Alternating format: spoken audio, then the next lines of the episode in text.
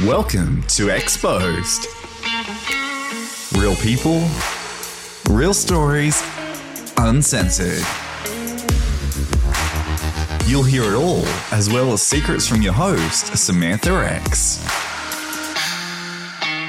She was told as a teenager that she had been born with a rare medical condition called MRKH. She discovered she had been born without a vagina or a womb.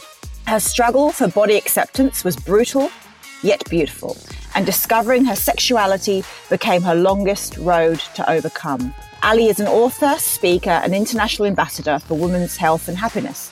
She co founded Global MRKH, and her podcast, Stigma Shakers, is coming soon. Ally, thank you so much for coming on. Thank you for having me, Amanda. It's been a whirlwind friend affair since we connected, yeah, yeah. like what, one week, two weeks ago.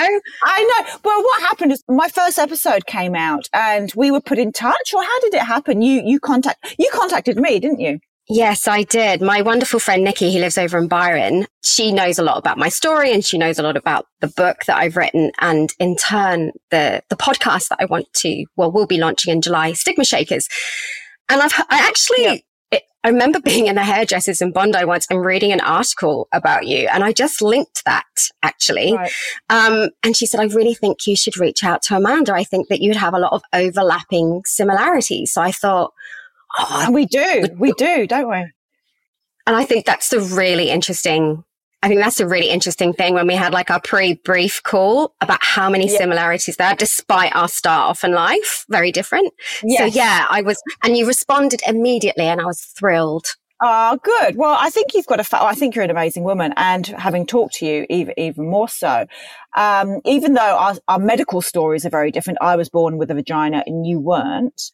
We, our, our, our sort of, um, the way we feel about intimacy and sex is very, very similar and the journeys mm. that we're both overcoming. So Ally, tell, tell everybody here, what is MRKH? What does it actually mean? Mayer-Rokitansky-Küster-Hauser syndrome is a congenital condition, meaning it's present at birth. It does affect one in 5,000 females and it's characterized by the underdevelopment or the absence of a uterus, cervix, and vaginal canal.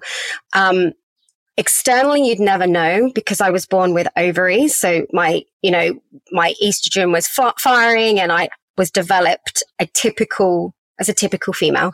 I kind of don't like the word normal. I kind of yeah um yeah. so i found out that I had MRKH because I didn't get my first period. If I was to be honest, there was a few little stop starts when it comes to exploration.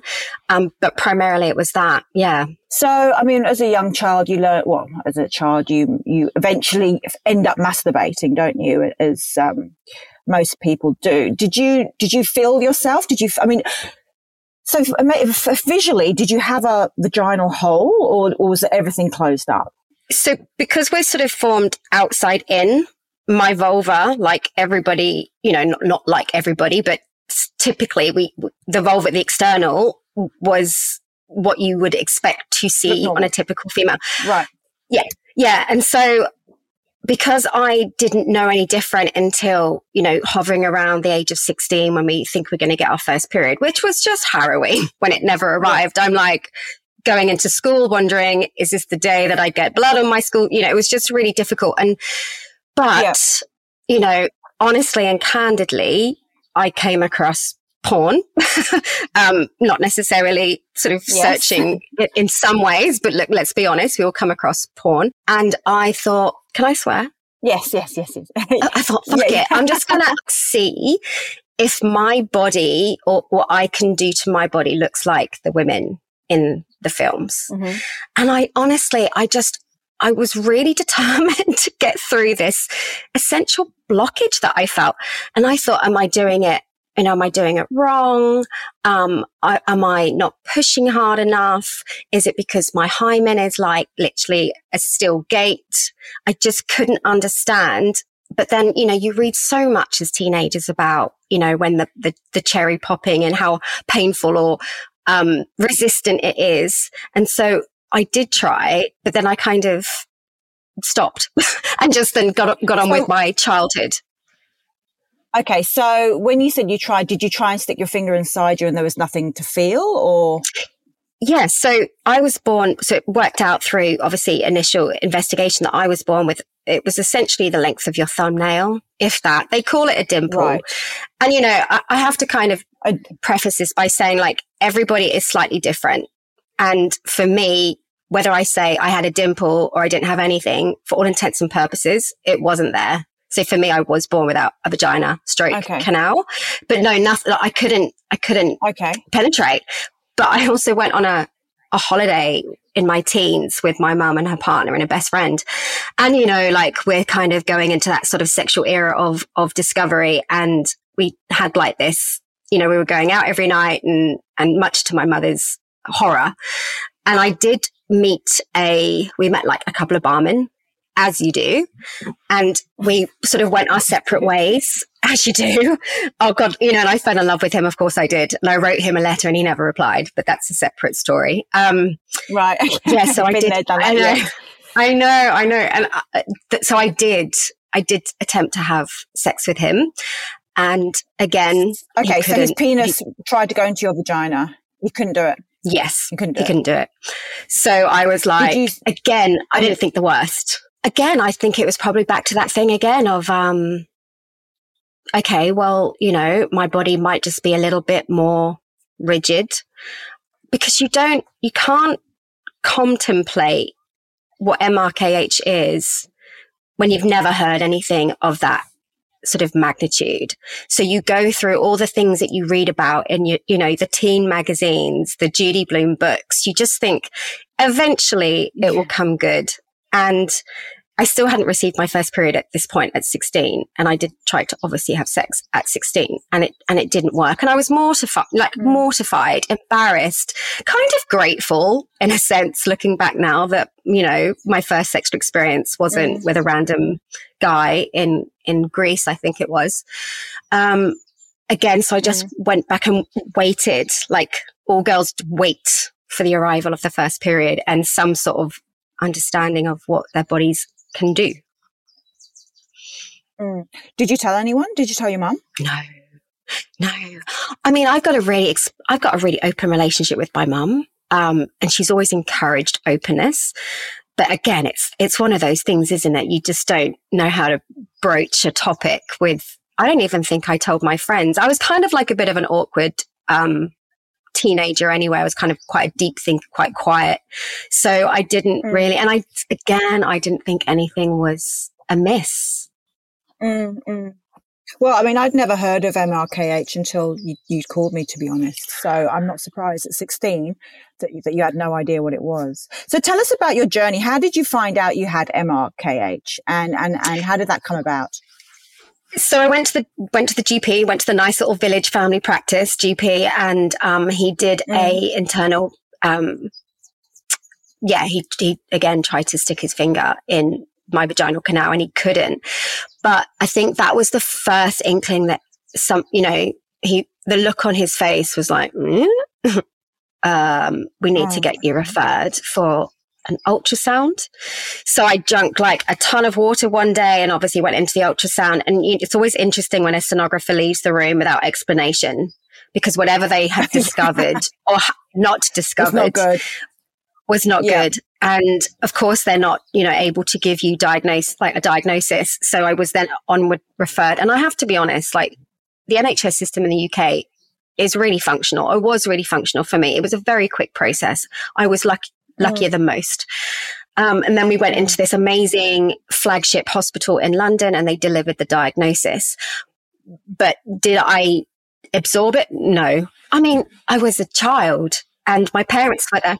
Did, did they say you have no vagina? How did they word it? Well, I had, I should, sorry, a step before. I went and had a laparoscopy, which is they, they stick a camera in your abdomen. And I was in a hospital. This is before the flagship, actually big fact missed. Um, and he, you, you know, the day that he drew the curtain around my hospital bed was quite weird because you obviously think that something is quite serious or there's there's information that needs to be sensitively delivered and my mum was sat next sat next to me and he drew a diagram it's so weird what you remember like they used a pencil and i mm. still i still yeah. didn't understand i remember thinking when I wake up from this procedure, which was under anesthetic, I will be normal and I will go into Reading, which is the town I lived in next weekend. And I will go and have my normal life as a normal woman, have the normal sex, have the normal period and everything will be fine. And of course, that diagnosis meant I, but the, it was like, you know, man, it was like white noise. I, I still didn't get it. And I went home and yeah. everyone was really concerned and I couldn't really understand their concern. And I was referred through the hospital to have treatment, dilatory treatment. So what did he say? He used the words, you have no vagina. You were born without a vagina. And how did that make you feel? That's a bit of a shock. Yeah. Um, how did I feel? I honestly don't think I was feeling. And that is why my story has gone on so long because I hadn't felt and I couldn't comprehend. And that is where we, as we chatted about, that is where the detachment set in because it literally was trauma. And when trauma happens, you tend to separate yourself from the trauma in order to cope and function. And I just, you know, there is nothing more mortifying as a teenage girl having her vagina basically discussed constantly and open forums with your parents. And immediately mm. that is when the divide came between me and my peers or me and womanhood. And when I was told and that. Your, and you and your body, I should imagine. Oh, yeah. Look, I'd already, you know, and again, a bit of a, a content warning, trigger warning. I'd already dabbled in self harm. I, I, as we chatted about last week, I think that I've always suffered from a level of depression. So I was already a bit of a dark and moody teenager. And this was just like a license just to go full throttle and be destructive as I could and act out as much as I could. And when I went to hospital for an inpatient program, I went through the process of dilation over surgery because when you have surgery, you have to dilate anyway. It's a very seemingly quick fix because you're not part of the process, but, but people are part of the process. And so I went into hospital and the, mm. the it was for three days and my dad took me. God bless his heart for trying to manage the situation with his teenage daughter. And I was dropped off and I remember the room and I was on my own. And for three days, I was shown, in, instructed how to create a vagina, essentially. And it was, you know, to gain some sort of visuals, sort of lying on my back. You sort of, you splay your knees opened into like a butterfly shape and you're given three different sizes of dilators. Obviously, the first being maybe two inches very thin because vagina's designed to be stretchy. So I did have like muscle mass and the makings of like, you know, it nearly got there, but it didn't quite get there. Um, this happens in the first sort of six to eight weeks. I should so, add about, like, yeah, my, my, you know, in my mother's womb, it okay. was already over before six weeks. the doctor, when he delivered the diagnosis, said to me that you have been born without a vagina and a uterus. In order to have penetrative sex or have a vaginal canal, you will have to make one, but you will always be unf- infertile and you will be unable to carry a child biologically. Okay. Ally, that is earth shattering, life destroying news. What happened next? I went and made my vagina. How did that make you feel? What what what was going through your mind straight away? That's that's earth shattering news for how old? A seventeen year old, sixteen year old. 16 at the time. Um, I felt like a freak um, I felt massively less than. I didn't immediately didn't understand if I was a woman in the context of what society will say. I felt that the loneliness mm-hmm. and the shame was palpable. And if if there's any time that an emotion is too great to understand, it truly was then, it, I was grief stricken. I felt, you know, before I'd even started making a vagina, like that was a hideous. I just felt dirty. I felt grimy. And I was dating this guy at the time and I told, you know, this is what happens because you don't understand the gravitas of it. You just deliver it mm-hmm. like mm-hmm. really matter of fact. And I would, you know, I would say it in the, I think the first week when I came out of hospital, I went to the pub, little underage, and I just delivered it to a group of people sat at a table thinking, oh yeah, I was born without vagina. Way, and guess what? Like, yeah, yeah, yeah. And they recommend lots of sex. And everyone laughed. And I was like, okay. But I don't know. We're, we're, very innocent and naive as, as teenagers. So I don't, you know, no one mm. probably, and including me, didn't appreciate what was going to happen mm. next. Mm. And the doctor said you have to make your own vagina. Is that right? Yes. That you, yeah, you, we're going to. it is possible for you to make your own vagina. Mm-hmm. It is. It is possible. Um, you know, obviously everyone's circumstances are different. Some people will um, go through dilatory therapy. Some people will not. Some people will have surgery. Some people who don't know will use sex as dilation in, you know, talking of the broader spectrum and I'll come back. But in the, you know, there's certain cultures and countries where this would be hugely, um, societally alienating. And so you try, you know, people might try to have sex through their urethra. They might just continue to have anal sex. You know, there's all, there's mm-hmm. always, yeah. there's different ways that people try to do this when they, in the lack of knowledge. But for me, yeah, I was told that you go to London, you'll spend three days in hospital being shown, then you'll go home and continue the process to make, make your vagina a- as a child. I can't imagine what that what what what's that like. What, what I can't imagine what that would be like. I mean, as a sixteen year old, I didn't. I was too embarrassed to ever talk about sex or or um, you know, it was just embarrassing. It's embarrassing mm. when you're that age. So to have to talk to about your vagina to your parents um, would have been horrific.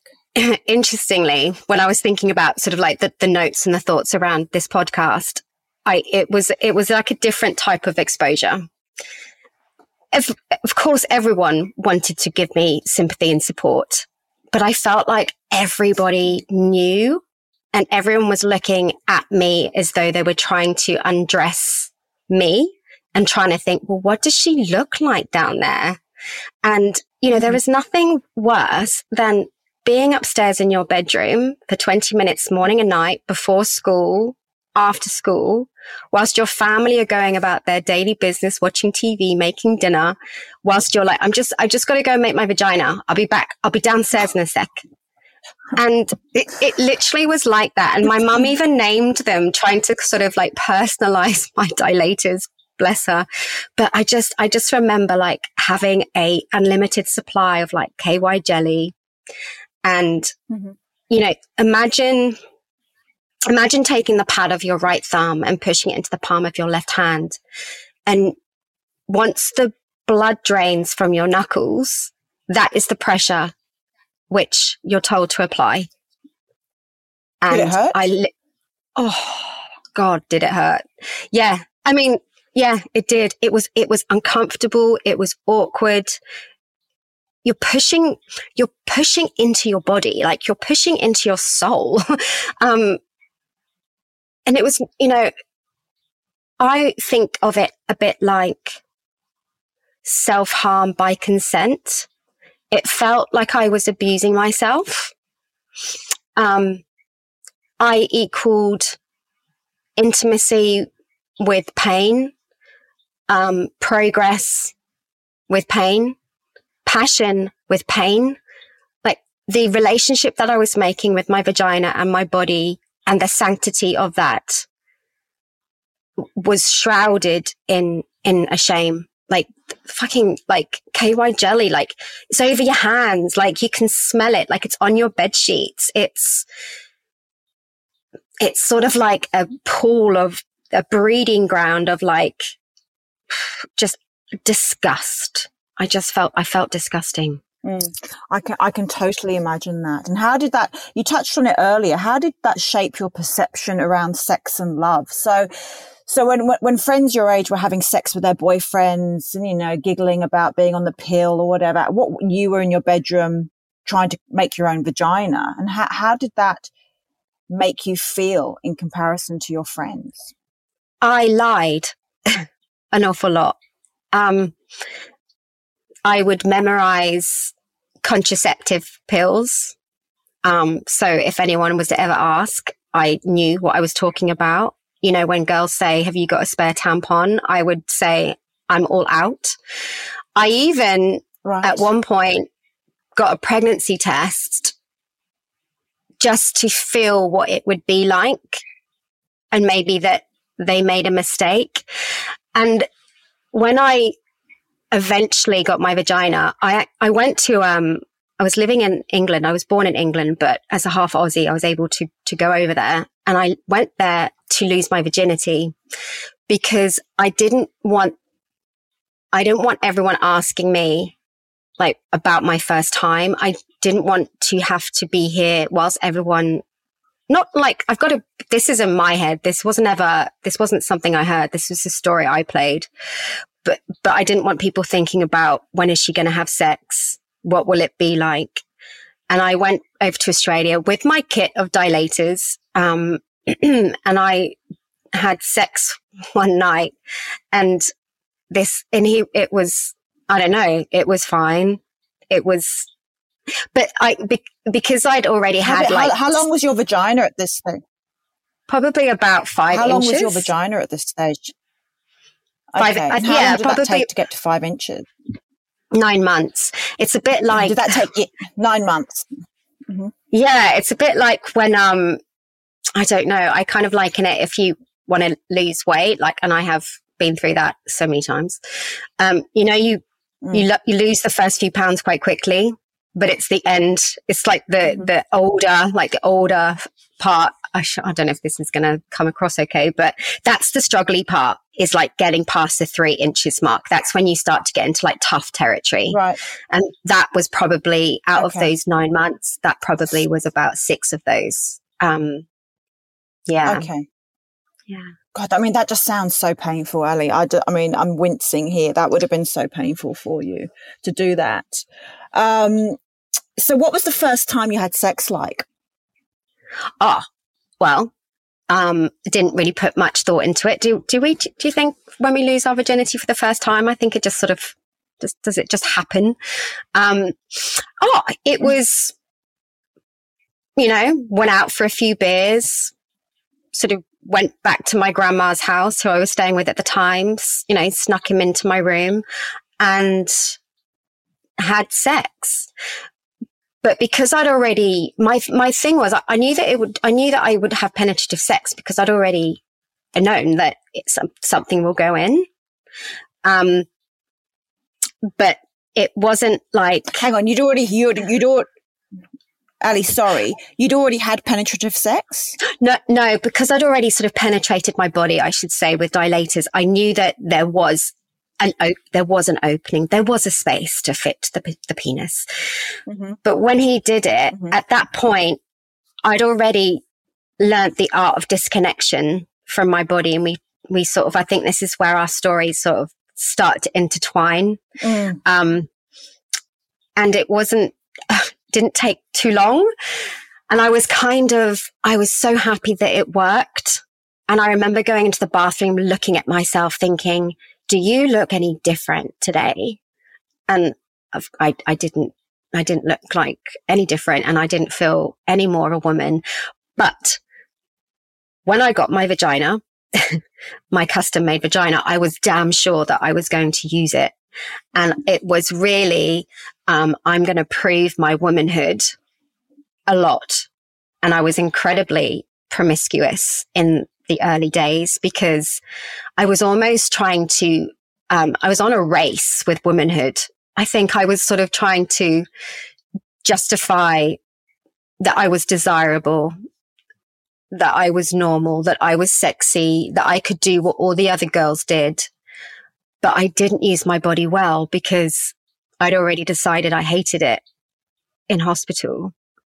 So the rampage that I went on was dangerous, um, hugely harrowing for, for my self-esteem and my sexual self-esteem.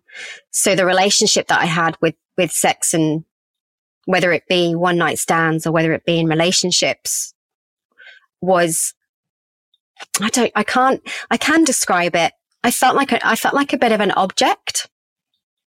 Um and I didn't value that. And when we spoke before, we were, I mean, I, I can relate to what you were saying, that disassociation. Mm. And when you're disassociated or when you've done it once or twice in a, dis- in a disassociated state, it's very mm. hard to then thaw out. And I think I use that word quite a lot with you to thaw out and then be connected and to be present because you have no blueprint of how to do that.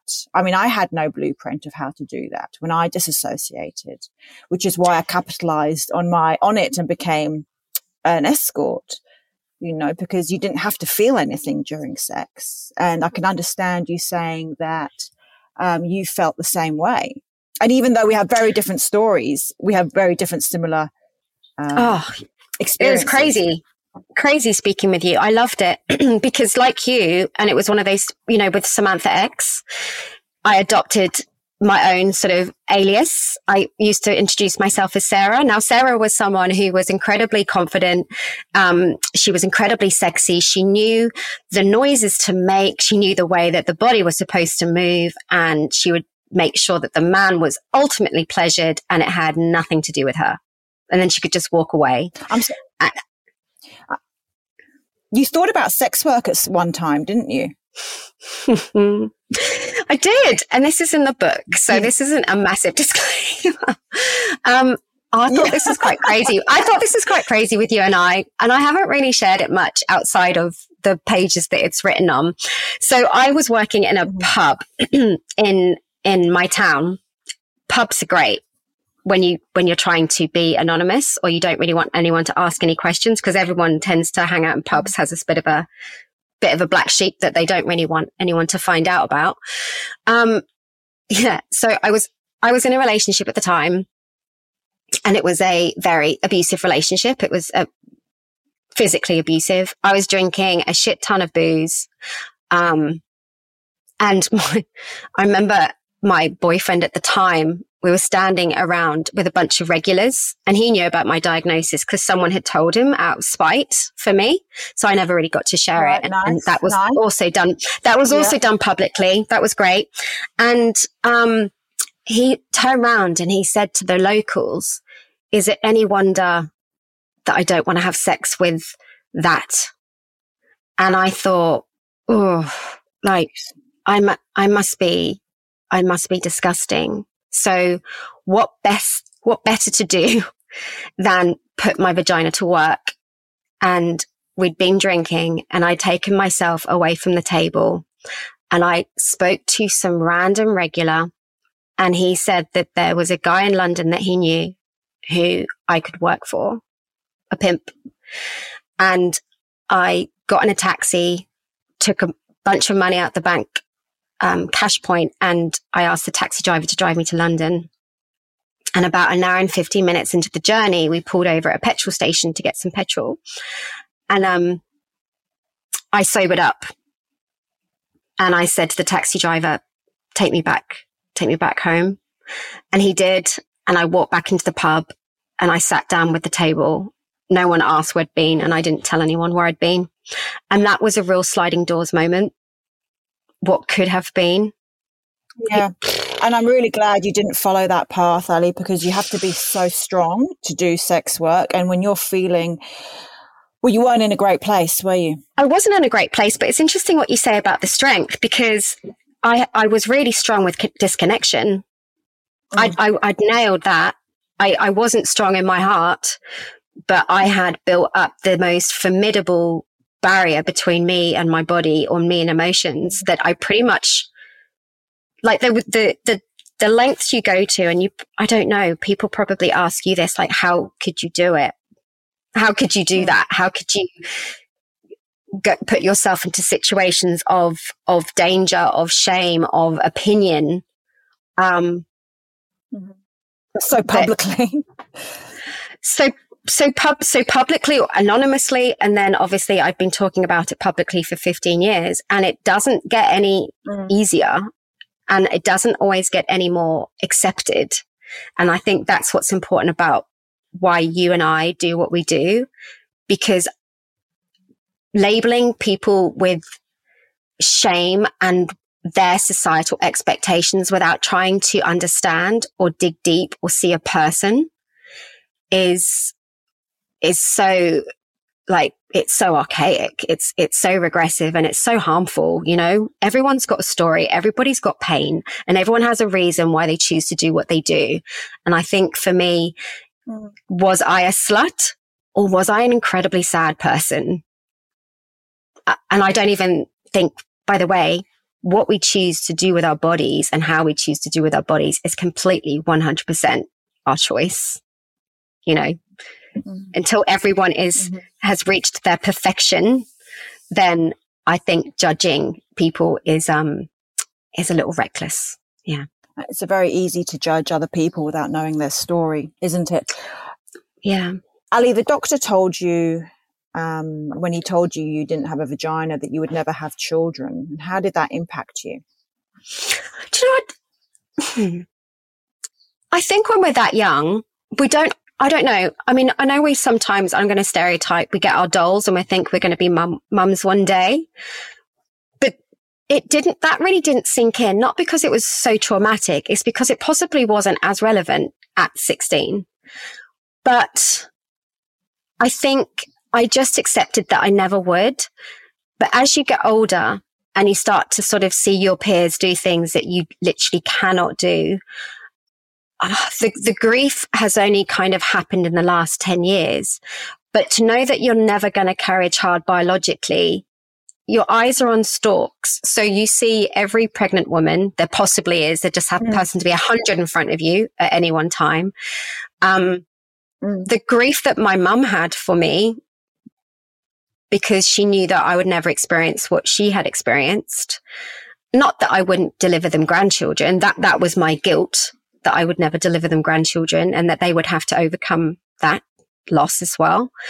Um, I, I, going back to the point of like wanting to f- see if the doctors were wrong and taking a pregnancy test, that just goes to show probably how sad and in denial I was at the time. And I chose men who weren't looking for a partner to be the mother of their child, I went out of my way to make sure that I would be with people who were not interested in doing something that I couldn't do. They didn't really care. They probably weren't looking for a, a functional, healthy person themselves in so many ways. If, you know, they were a little bit unhealthy themselves at the time.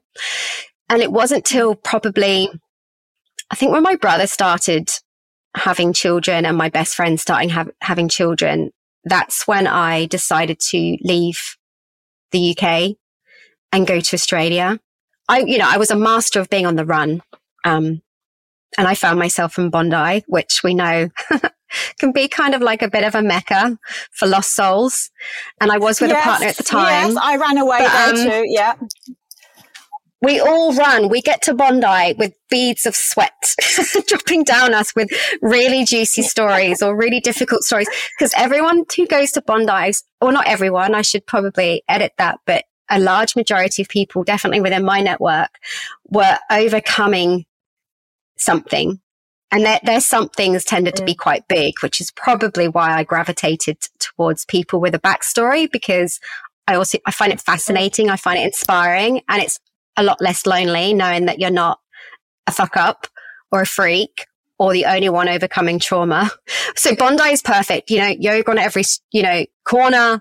We've got a beach. It's, it's one of the, it's, it's an ongoing retreat.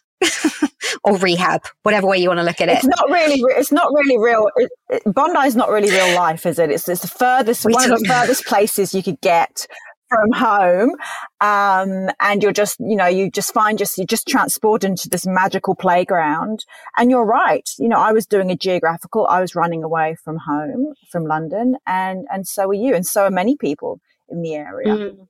have you found sorry i know this isn't have, have you found sort of solace in bondi? Have you kind of um has it been healing for you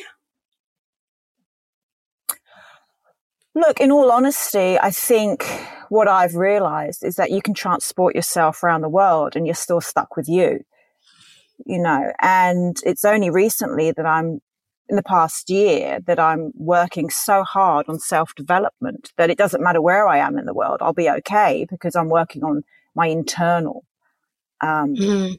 demons. And I think once you've once you can manage and understand trauma, um, you can be. I could be living in London again. I don't want to live in London again. I don't want to live. Uh, I, I, you know that that's mm. my life. There is over. But I did learn that you can move to Bondi, for example, and still have the demons. So the demons mm. are still there. Did you agree? Yes. I went over with a, another boyfriend. Um, I thought we were just going to go for six months, but the Bondi bubble is uh, quite is quite good at holding you in. We actually we broke mm. up, which was the which was a kind of godsend. It was like a turnaround era for me, and I thought, oh, if we break up, I'll just go back to to the UK. But it really was um, it was a bit of a the fork in the road. It was a bit of the precipice for change. Do I continue being a passenger in life and observing life happen around me and happiness. I didn't know what happy was. I still struggle with the word, to be honest. Um, or do I stay and reconnect? And I know that's a real buzzy word, but I think given the type of place Bondi can be, if you tap into its magic of the yoga, of like-minded people, then the path back to me, oh, it sounds so cheesy, that really started to take form. and that's when I, is, I know I've got them all today, but that's really when it all started. Uh, you know, a series of turnaround moments, one of which was my mum when she had a stroke and she mm-hmm. recovered and she's had like one of these journeys. She's had hard, she's had a hard life, but also a great life. And, but she mm-hmm. kind of taught me to get honest with yourself and to heal and recover if you can. So the boyfriend left and oh my God, it, my, my new life began. It really felt like a new life was, I was adopting this new person. I was, I was becoming Ally, I think in that moment and it just took flight. It was incredible. Best, best decade so far. I, I hmm. So far your life's not over yet. I, I, relate to that in the way that, you know, I gave up being Samantha per se, um, even though my name's Samantha for the media purposes and this podcast and was, am learning to be Amanda again. And it's like, like you say, you're like, it's a rebirth, isn't it? Um, and I don't really, I mean, happiness was always a word I didn't understand either. Oh, and normal is a word I don't really understand, particularly being a normal woman. Um, and we touched on that and it's such a buzzword these days or people, you know, trying to define what a normal woman is. What, what is a normal woman to you? And do you feel like a normal woman now? Womanhood. Hmm.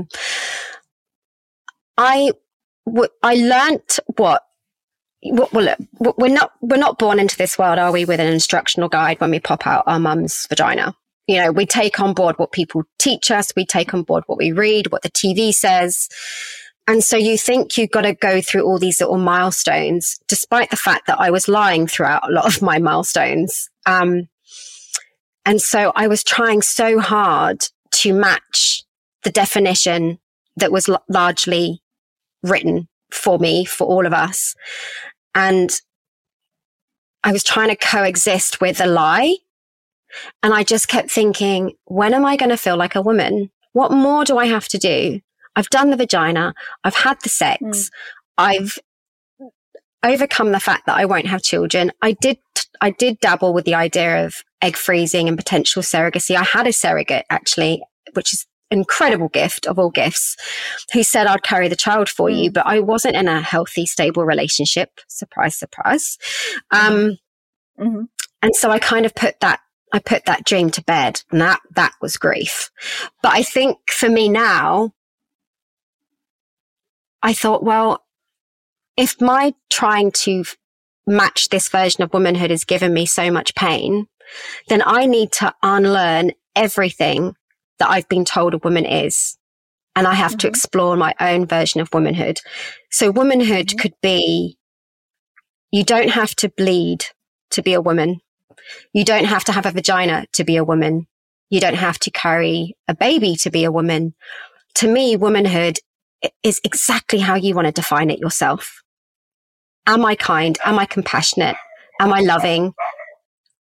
Am I accepting that of other people?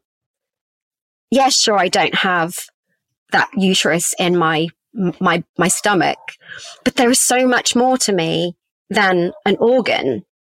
And I'm just now learning that the world needs all types of of women. It needs storytellers. It needs educators. It needs nurses. It needs healers. It needs people to lead a definition of a different way because there's a shit ton of people out there that do not fit into a drop down box. And mm. I think if we start to kind of unpick that and stop being so rigid and narrow minded with our definition of womanhood and the word normal, I think we can pretty much write it ourselves. And if we do feel different, I think it's about not necessarily trying to disconnect from that difference and berate yourself and harm yourself and harm others around you. It's about, it's really about learning who you are and getting really up close personal with that. And the bad, you know, as you said, you go to Bondi, you've got a bunch of demons. There's an awful lot of fessing up you have to do and it takes time and work and effort. And as you, you know, like we've said, we're really good at disconnection. So really the job is like the reconnect, even though we talk about our pasts, we talk about, you know, hair raising stories, sexual encounters, like all that stuff. But I think it's also about giving yourself permission to, I don't know, forgive, maybe forgive parts of yourself that others might have judged. You know, we don't go out of our way to have a bad day, do we? Or don't like ourselves. No it's incredibly um, painful. It certainly is for me, and I'm sure it is for you when when you um, you realize you've been spent you realize you spent your life in in, in, in not being present and disconnecting, and then having to reconnect again. Uh, I found it and I'm finding it incredibly painful. What is what? I mean, if you were to describe the impact of having no vagina on your life, how would you describe it? well, my first thing that popped to my head was, oh my God, it's been my biggest career break. Um, I was definitely born. You know what I mean? It's I've I've got you know the media and the appearances and the TV. Um, I think it's also about sort of repurposing our pain.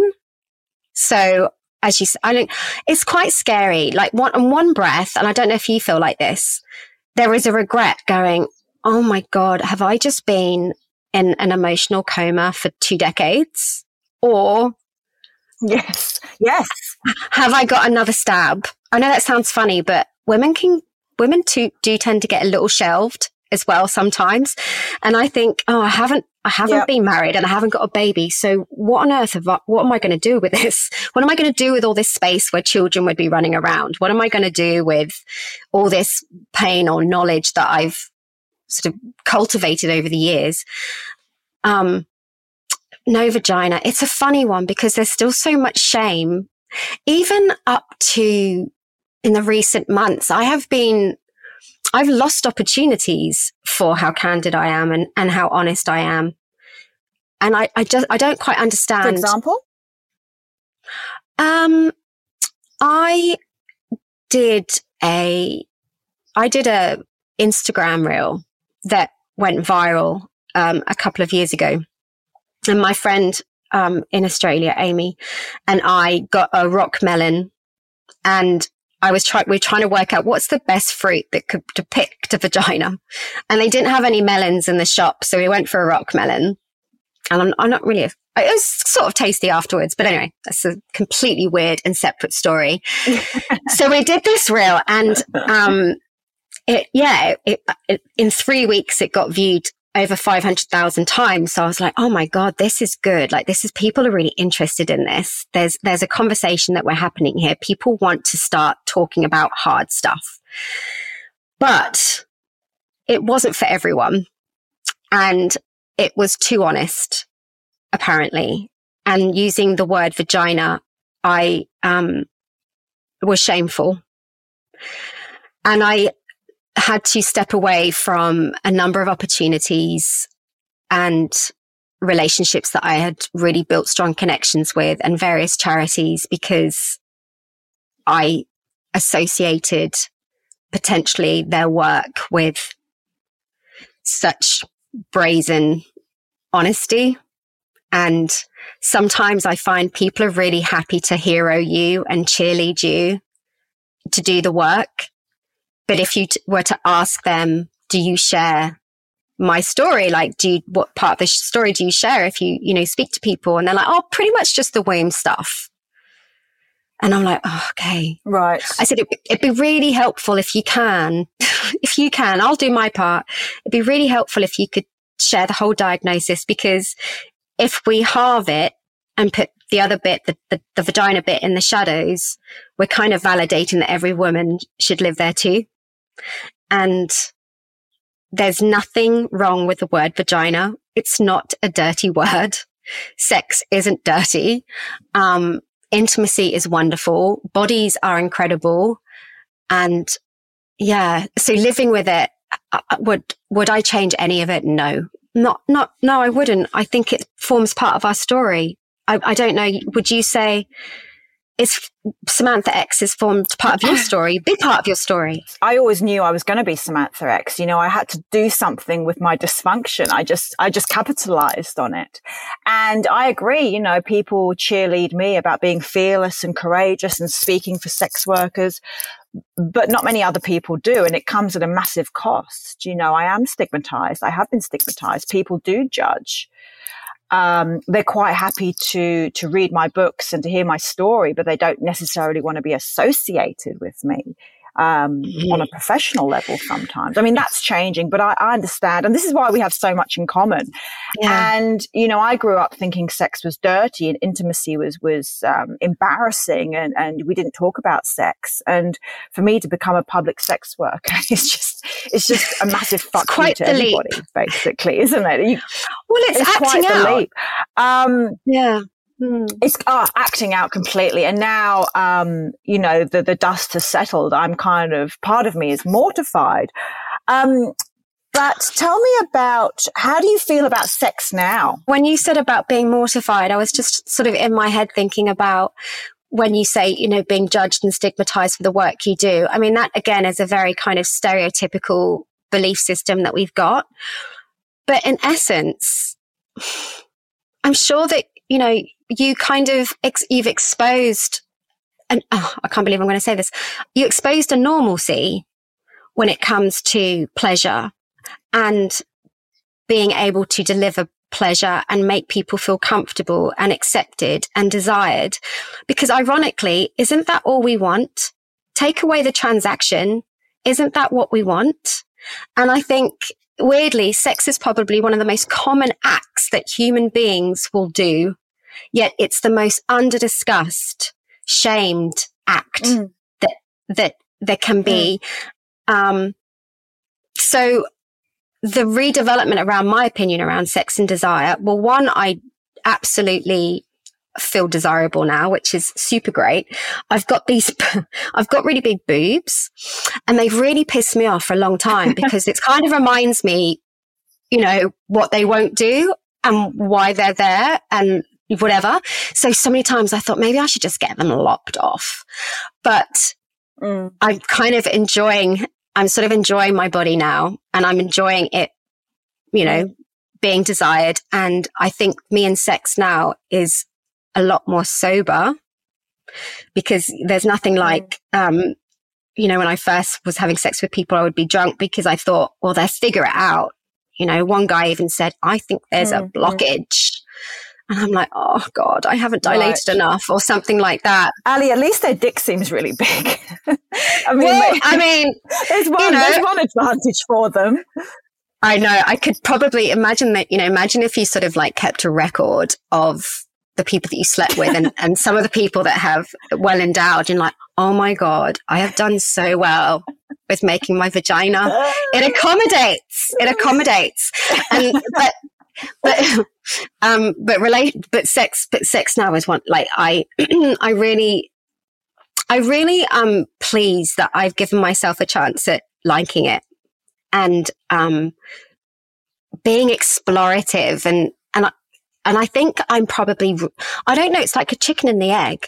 I don't know if I love t- thinking about sort of sexual intimacy um, and, and, sexual self worth because of MRKH, or that was always really embedded in me. But I have, um, I have a, I think I have a really great attitude towards it. Now and again, I'm thinking, God, like, I really don't ever want to get into a situation where I have to di- dilate again. Um, I, I remember when I was younger, I was like, you need at least three sexual partner backups because if your right. vagina is to decide to come and it doesn't actually doesn't do that it doesn't kind of like shrink back to its original form but i thought i'm buggered if i'm going to ever dilate again that's just not going to happen um so no, I'm, mm. I'm really, ha- I'm really happy. I still, God, don't like, I still have days where I don't want to look at myself naked. I mean, I think a lot of women, sadly, would like to fix something, tweak mm. something, tighten this, tighten that. But, um, I'm starting to see myself as a, a, a desirable woman. And that's taken what, 25 years, but it's great. Mm. And I'm all for healthy communications around sex with partner or not, or with friends or whoever that might be. Yeah. And how can I ask you, how's your relationship uh, yeah. with sex now? I know we're going to talk on my podcast. Oh. I just think it would be really lovely to give the viewers a comparison. um, look, I, well, you know, I think the irony for me or my story is that I made a business out of being in the sex industry, yet I haven't had sex for so long. And I need to relearn, like you, I need to relearn how to have it. I need to relearn intimacy. Mm, there's a big um, difference. I can do snap, huge difference. And, you know, people might think, how did, how did I do my job? I look at people and think, how do they stay in relationships? you know, that to me is far scarier than, Gosh, than, yeah. than, being an escort and, and having transactional sex. I admire anyone in a long term relationship. Intimacy quietly terrifies me. So it's something I'm, I'm not going to rush into, but it's almost like I've become celibate because I need to relearn so much. Mm. About mm. sex and intimacy and, and not be you know, I, and like you, I've got these massive boobs and I, I have a really fraught relationship with them because they just remind me of being Samantha. That's not something I really want to mm. constantly think about when I look in the mirror. So mm. the, the, the, the, the fantasy of having them taken out and, and being all natural, you know, is huge at the moment. But I do what like having big boobs as well, saying that. But yeah, the relationship with my body is um, a complex complex one. No, as you were talking then about, uh, as you're talking about intimacy, and I was thinking, I think sex is, sex is something that can be with it, like sex goes to a feeling of object. And I think intimacy goes to a place of subject. So I think bodies can be, you know, bodies can, as I say, move in the right way, say the right things, make the right noises. But I think intimacy is when someone, you let someone emotionally in to you as well. And as you say, that takes time because you, if you can't be intimate with yourself, I'm not talking about masturbation, but if you can't have a sense of likeness in your body, then intimacy with a partner will probably, you know, it, it takes time. It takes a lot of healing to do. And yeah, as you say, relearning. And as you say, there's an awful lot of relationships out there. And I'm not you know, this isn't a knock on relationships, but they, from the outside, they can be very neat and very sort of like cookie cutter. And you wonder, even in behind those closed doors, is there intimacy there? So I think however we grab it or use it and do it is, you know, it's not, it doesn't have to be convent, it doesn't have to be conventional, whatever conventional means. it doesn't have to be conventional. Exactly, mm. and I, I, and definitely as an escort, I, I, I, I got to see firsthand the reality of some relationships because, and I would hear the reality of relationships from from one side. Um, mm. Ally, I know we've been on the phone, we've been yes. here for now. So tell me, Ally, what does the future look like for you? Well, I have um, I finished writing my debut memoir last year. So I'm working with an agent in London What's it to called? secure. Ooh. The title is the title is still a work in That's progress. Okay.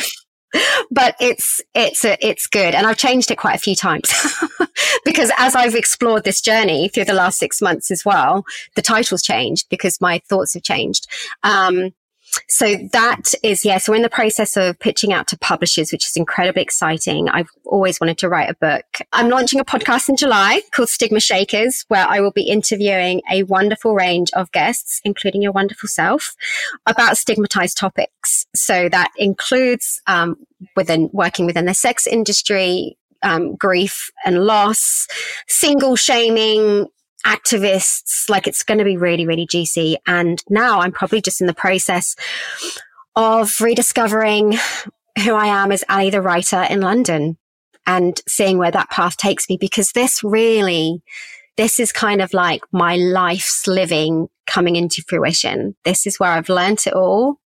I've unlearnt it all. And now I really want to kickstart a campaign around why we should get rid of the word normal, why we should or could redefine womanhood and start smoking out some of the, the stigma and, and, put that shame to bed. Ally, thank you so much. I, I really admire you. you. And I get the sense that um, from you and from like, and like me, I, I don't regret the past. And I, I'm sure you being born without a vagina has shaped you who you are today and given you your strengths and your story. Um, and in turn, you can help other women. So thank you so much for coming on. Thank you for providing such a safe space to tell such an intimate story. And I'm so pleased we've connected. I know that I wish I was in Bondi right now, but the story unfolded how it was un- unfolded. We're here now. And I'm so pleased that women like you in the world exist because having these conversations that matter really has a chance at triggering change. So thank you very much, Amanda. Until the next time, enjoy Italy. Until next time. thank you. Thanks for listening to Exposed. If you enjoyed this episode, there's plenty more to come. Episodes are released fortnightly and hit follow so you don't miss out. And for more goodness from your host, visit the show notes.